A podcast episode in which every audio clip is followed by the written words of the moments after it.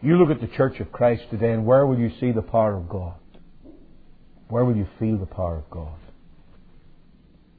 You look at individual Christians' lives.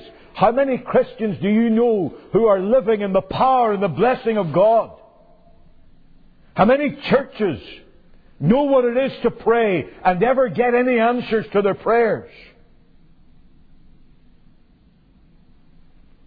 The proof of what I'm saying is very easily mustered.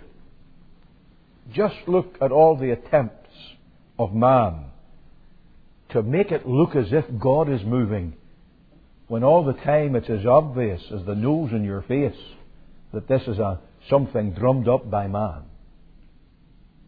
When a charismatic evangelist has to, and I don't want to be unnecessarily harsh here, but has to stoop to the trickery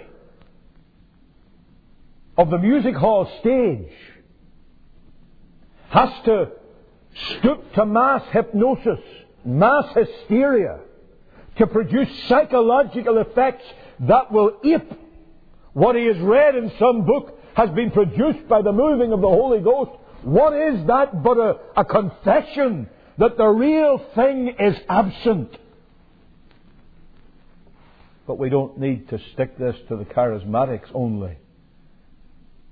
Look at ourselves, look at the Orthodox.